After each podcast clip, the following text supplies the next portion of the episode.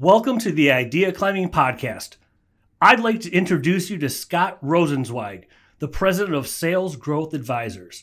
Scott is a world class C suite sales and marketing executive dedicated to assisting businesses to scale.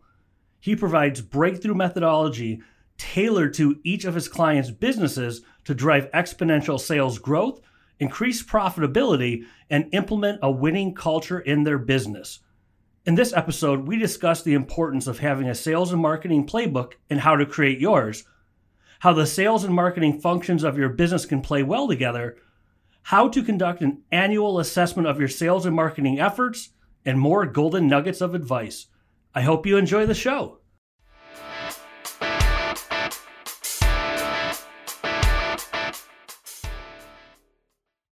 Hello, Scott. Thank you for taking the time to be here. Hello, Mark. How are you this morning? So far, so good. How about yourself? How are you I'm feeling? Doing, I'm doing great, feeling great. Thanks for uh, having me on the show this morning. Appreciate it very much, and looking forward to catching up with you and and your listeners. Absolutely. And I'd love to just jump right in. You, you brought up something called the sales playbook in our previous conversation. Yeah. What's the story there? How did you discover this? Was it just something you've always done? Did you mid career? What is this? What's the story with the sales? Yeah. So so first and foremost, you know, I, uh, I I I own and run a company called Sales Growth Advisors, and what we do is we work with companies that are either uh, performing but not to their potential, or not performing uh, uh, at, at all, and they, they need help. And and very often, what I have found is I'm working with clients and I've been very fortunate, Mark, to have worked with clients all over the world, is that very often they I've discovered they don't they don't have a playbook, they don't have a plan, they don't have uh, how, how to make it happen. And this is this occurred, you know, I first discovered this, geez, probably 20 years ago in my career when I was in an account in, in a client, and uh, actually it was uh, it was a customer in those days. Today I call them clients because I'm in the consulting business today, but years ago when I was in sales and I realized that that the lack of performance of a customer or client or a business is often related to the fact that they don't have a plan and uh, and they don't have a playbook. And what a playbook basically is is a companion to the sales plan. So the sales plan is going to carry the numbers. The sales playbook is a is an actionable tool of all of the best practices that a company either is already doing or best practices that their competitors are doing that they want to bring in-house into their organization or and or are best practices that are even found in other industries that very often a CEO will be in another industry and saying, well, geez, why can't we do that? Why can't we bring that into our company? So back to your question, I, have I've been very passionate about the sales playbook, which again is an actionable tool of a series of different elements that are all best practices that's a that's a documented process because so few companies are using a playbook. And my estimation and it's simply my estimation is that about 40% of companies are using a playbook and it's probably less than that. I'm just you know i'm probably rounding it up. And it is so critical. And, and here's here's a couple of examples that i used. You know what? We're all most all of us are football fans right? So mark i'm assuming you're a football fan? You could say that Okay, that, right. So, so when you watch a game on, you know, Monday night or Sunday or whenever you're watching a football game, you uh, very often um, the, the, the coach of, the, of both football teams is the camera zeroing in on that coach, and what do you see in front of the holding uh, being held by the coach? You see a laminated document. Well, that's the playbook, and that's the playbook of, of a football team to be able to run plays and in this case, the playbook for a business is a series of best practices. And I can get into a couple of examples here in a little bit if you'd like. Um, and, and, and that coach and the coaches on that team are using the playbook every day. And the point is they have a they have a process, they have a playbook that they're following. They're not just willy-nilly going at it. And as a result of that, they're successful and, and they're going to be able to run the plays very successfully. I got one other example um, is is an airplane. Uh, you know, when you get on an airplane, I know you know I fly a lot, so I know that uh, that that pilot, he or she has a has has a playbook, and the playbook in the flying world is called a vector. And what a vector is is how are they going to get there? And that's really what a uh, what a what a playbook is all about. Is how is a company going to advance down the business field, if you will, and how are they going to be successful on the the business grid iron, iron, if you will, or how are they going to be successful in their business overall? Well, according to what you just said, if only 40%, maybe even less, have a playbook, why do you think that is? It's a great question. Uh, my estimation is because they don't know how to do it. They don't know. They don't know what a playbook is, and uh, I've I've become very passionate about helping uh, my clients, and and and I speak about this all the time. So I'm I'm uh, letting everybody know about playbooks, not just my own clients. But it really stems around the fact that either they don't want to take the time in the company to put it together because it does take time. I mean, you have to map out all of your best practices. You have to lay them out. You have to, you know, put them, you know, the old days it was physically in a binder and today it's electronic on an iPad or in the cloud or whatever the case may be. But specific to your question, a lot of a lot of businesses don't know how to do it. They just don't know how to pull it all together and or they may maybe they don't know the importance of having a playbook. But think about this you've got a team of salespeople. Let's say there's outside people. Let's say there's also inside salespeople. I know that when I come into clients, uh, very often every salesperson is doing something different. And that's not good. That's not good because you have some that are, I'm sure, performing, you have some that are not performing, and you have some that are sort of just mediocre. And I have met sales leaders that I've worked with that have said, ah, that's great. Everybody does their own thing. Well, no, that's not great. Everybody doing their own thing is not great because everybody should be performing at the optimal level. And if you have a common set of plays that go back into your business playbook, you are going to succeed and you are going to be really successful because everybody is doing something uh, the same way. And I'm even talking about the same titles. I'm working with a client right now that uh, even everybody on the sales team has a different title. Um, hmm. Something as basic as that. And and so I'm all about uniformity. I'm all about running the same plays. And come back to my my football example. If every player on the football field was doing something different, would that would think about that for a minute? Would, would that would that football team succeed? And the answer is no. No. right. No. Right. Well, so many businesses operate that way. They let their inside or outside salespeople sort of do their own thing, and I don't. I don't really believe in that. I think you need a, a unified approach to your best practices. And within the playbook, you mentioned best practices. Let's say for entrepreneurs, what are some best practices that should be in the playbook? Yeah, so so yeah, I've got a long list, and I'm not going to go through them all. I don't want to. I don't want to bore the the readers uh, or the listeners rather, but um, uh, but you know, it, it, one of the first elements that has to be in a uh, playbook is what's called a business model canvas. And oh, yeah. some, you know, you know about that, some don't. What, what a business model canvas is, is in one page, it outlines everything about the business that you need to know who their customers are, their target audience, their what their supplier base looks like, what their value proposition is, how they're viewed in the marketplace in a one-page document. That usually opens up the uh, the sales playbook. And then, of course, from there, you get into KPIs, right? What are the sales key performance indicators? Very, very critical, hypercritical, because everybody has to adhere to those. And I work with a lot of clients on KPIs, typically company KPIs that the senior leadership team is, is, is responsible for, and then departmental KPIs, which in this case would be the sales team. Um, then there's uh, you know other elements include the customer analysis, lead gen or lead generation principles. Um, what's the what's the and then we get into the what's the defined sales process? You know everybody hears about a sales funnel right? So if you think about a kitchen funnel or a funnel that you're using to put oil in your car um, a funnel has a you know very top the top of it's very wide open and then very narrow at the bottom so what's the process to get leads in leads are typically at the, the widest mouth of the funnel so, how do you get leads into the organization? And then, how do you bring them to the middle of the funnel, which is your prospecting phase? You know, leads are defined as people that you want to begin to talk to and establish a relationship with. Um, uh, prospects are in the middle of the funnel, and those are people that you are in dialogue with. Clients or customers that you're in dialogue with, but you haven't yet landed. You're working to land them.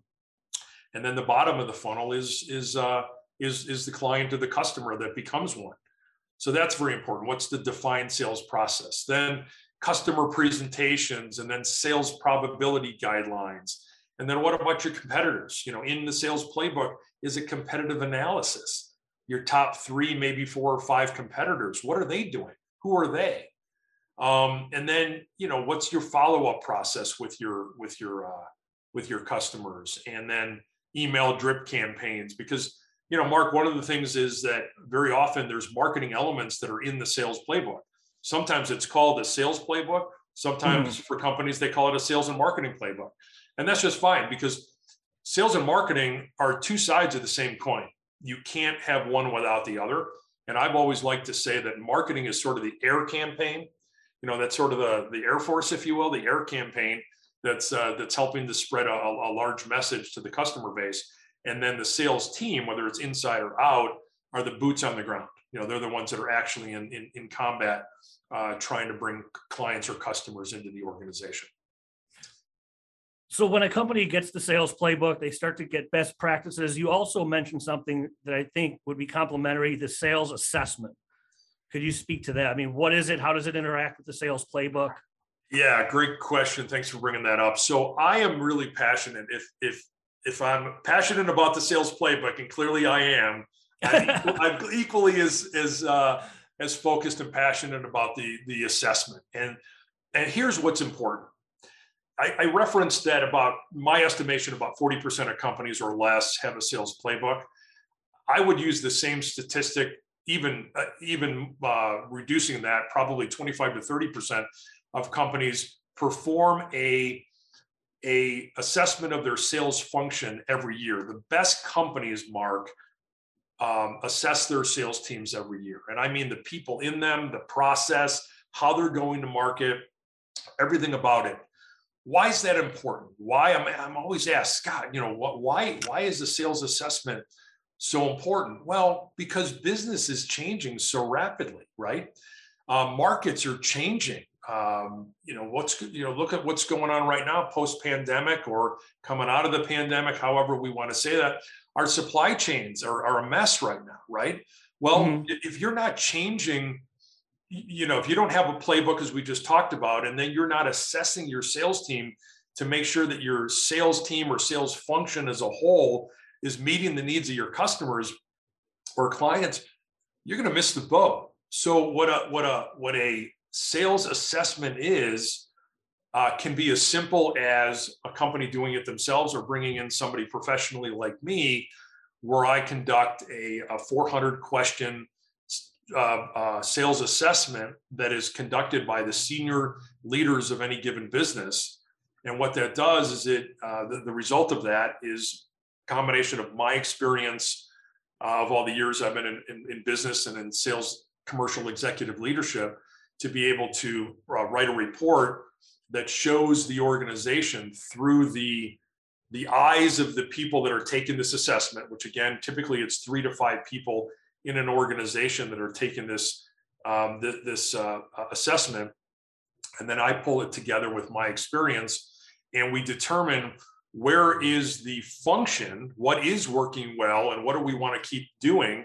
And then, equally, if not more important, where is the sales dysfunction? What is not happening in the organization? And how do we fix it?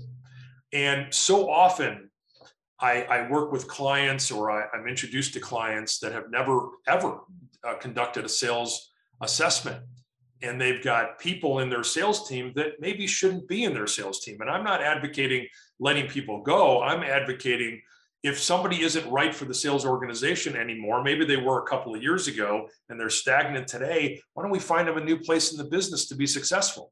Why don't we move them from sales to customer service or or something to that effect? So I'm really passionate about uh, working with CEOs that want to make a difference in their business by having a playbook, as we talked about, and then having a, uh, a formal assessment of their sales team, the sales process, and the overall sales function, at least on an annual basis. And if you do it more often, that's just great too. What are important things for, let's say, an entrepreneur, not a sales team, but an entrepreneur who wants to implement what you're talking about? What does a starting point look like? Well, there's a couple ways you can go, right? You can contact somebody like me who's a professional uh, through my organization, Sales Growth Advisors, and we do this. So, one of the things we do is we conduct a, a professional sales analysis of, of your team through that 400 questionnaire, and it will really surprise the CEO and the senior leadership team. Uh, the company they think they know is is not necessarily the, the, company they think they know, and the and, and the salespeople and the sales function may not be. Um, and, and, one of the things that that always is is interesting is you know very often you find a sales leader in a in an organization that used to be the best salesperson in the organization, and they moved into they moved that person into sales leadership, which isn't a good idea, by the way. You always want to keep your your highest performers performing. You don't necessarily want to want to move them in. That's so, I remember that from college. Oh, we it's the top performing salesperson. By the way, it's called unconscious competence. He doesn't know what he's doing. That's she doesn't right. know how she's hitting the numbers. But no, do not make that person a manager. Right, and sometimes it's a Peter principle, right? Uh, where you know some people rise to a level in the organization that they're really not capable or really want to be in. So anyway, back to your question, there's a couple different ways you can engage somebody professionally, like like myself, or you can um, perform your own assessment. And what that is is really honestly looking at each of your salespeople and looking honestly at their numbers and how are they performing and how are they not performing and what's their track record and have they you know have they stalled? And then you look at the overall sales function. Are you adding value to your to your customers or your clients? Um, you know ceos are very passionate about their businesses and they should be very passionate about their businesses but one of the things you always have to do is look in the proverbial mirror. As we look in the mirror every morning when we get up, you know, as individuals, you have to put that sales team in the mirror, and the mirror is in the eyes of your customer. And I've always believed, Mark, that if you start with your customer, I call it customer back. You start with your customer and what the customer needs and the customer experience. And then when you work your way back, how are your salespeople communicating with your customers or your clients? How how um, you know what what kind of requests are coming from your customer base, and are you meeting the needs of of the customers? And it's easy. It's very it's it's easy and very often for for CEOs or or VPs of sales or others to say, yeah, yeah, we're doing great. You know, sales are up. You know, we're up a couple of percent or whatever the case may be. Well, geez, if you're up two, three, four, a couple of percent, you could be up 10, 15%, right? You could be up so much more if you're looking at your sales function, the overall sales function, which includes the people and the process, if you're looking in that proverbial mirror and saying, how can we get better? What are we doing right? What are we doing wrong? And how can we get better? Well, with the sales playbook, sales assessment, and you just touched on it, the interactions with the customers, potential customers, the sales funnel. Can you speak a little bit about it? It sounds like this shifts into CRM. And some people just don't have one. Some people have it, but they don't use it because they don't want to populate it. Yeah, you're you're you're absolutely right. So again, we talked about the funnel, and that's you know we'll we'll, we'll ease into CRM. Talking about the funnel, you know the funnel as i mentioned you've got you know leads at the top of the funnel you've got prospects in the middle that you're you're warm you're talking to them then you ultimately get to, to clients you land them you, you close them and all of that good stuff uh, I am a huge, huge proponent of CRM, customer relationship management tools. There are many of them out there today. You know, in the early days, there were only a few. There are many great CRM tools today. And the best companies and the best salespeople use them, love them, and are very interactive with them. What I find though, Mark, is that there's a push pull between leadership of the organization that wants CRM and the salespeople, many of them, by the way, the best ones love CRM. Hint, hint, right? uh, but a lot of salespeople don't like CRM because I'm busy it's a lot of work to put my you know all of my activities in crm and really what they're saying is they don't want to be accountable well in today's world you have to be accountable and any company that allows their salespeople not to be accountable isn't wise. And I would really recommend that if a company can rally around a CRM, whatever whatever brand you choose. You know, I I work with a number of them. There's a lot of great solutions out there where salespeople have to have to have to enter updated information about the client calls they're making and the interaction they're having with their client on a daily basis. Whether they do it whether they do it after the, the call they made on the client, whether it's a phone call or a Zoom call in today's world, or we're getting back to face to face, or if they're uh, w- whatever it is. But the point is that they have to enter it every day. Ideally, after right after the sales call, you can even do it on your phone. Most most CRMs today have an app where you can just mm-hmm. enter in the information. And what, what a salesperson also has to remember is that it's not just about them that their information that they're putting into the crm is is read by customer service it's read by operations that information that, that they're on the front line with the customer uh, is being utilized by other people in the organization. So for for the million reasons why salespeople say they're too busy or they can't or they don't have time, I have a million and probably more than a million reasons as to why you want to do it because it makes you better as the individual. It makes you better as a company, the company better overall, and at the end of the day your, your customers are going to be more greatly satisfied why? Because you're not missing things. You're capturing you know you come right out of a of a call with a customer uh, it's fresh it's new it's right in your mind. Go ahead and document it. And then those things of those elements of follow-up or uh, hints that maybe they're interested in a different product down the road all of that is really fresh. Because when you go to the next sales call you're going to forget at least half of what you you uh, uh, gleaned from that prior call when you get into the next customer conversation. Well, we've covered a lot of ground in a short time. If someone's listening, you know the sales assessment, sales funnel, CRM, they should look at it like a lot of people will say, "I'm busy, but I want to do something." I'm going to do one thing. What would you tell them to do? If you're going to do nothing else to get started, do this, whether it's something that you want to reiterate or something we haven't covered. I'm going to do one thing to start what would that be? Yeah, that's a tough question, Mark, because I'm a triad guy in the sense that I believe in, you know, the combination of playbook as we talked about, uh, the assessment we talked about, and CRM. So they're all very, very important. If uh, if I was to, uh, and I will, I'll answer your question specifically. I, I would suggest starting with CRM, and, and the reason I would start with CRM is because that's the greatest benefit to the most people in the organization.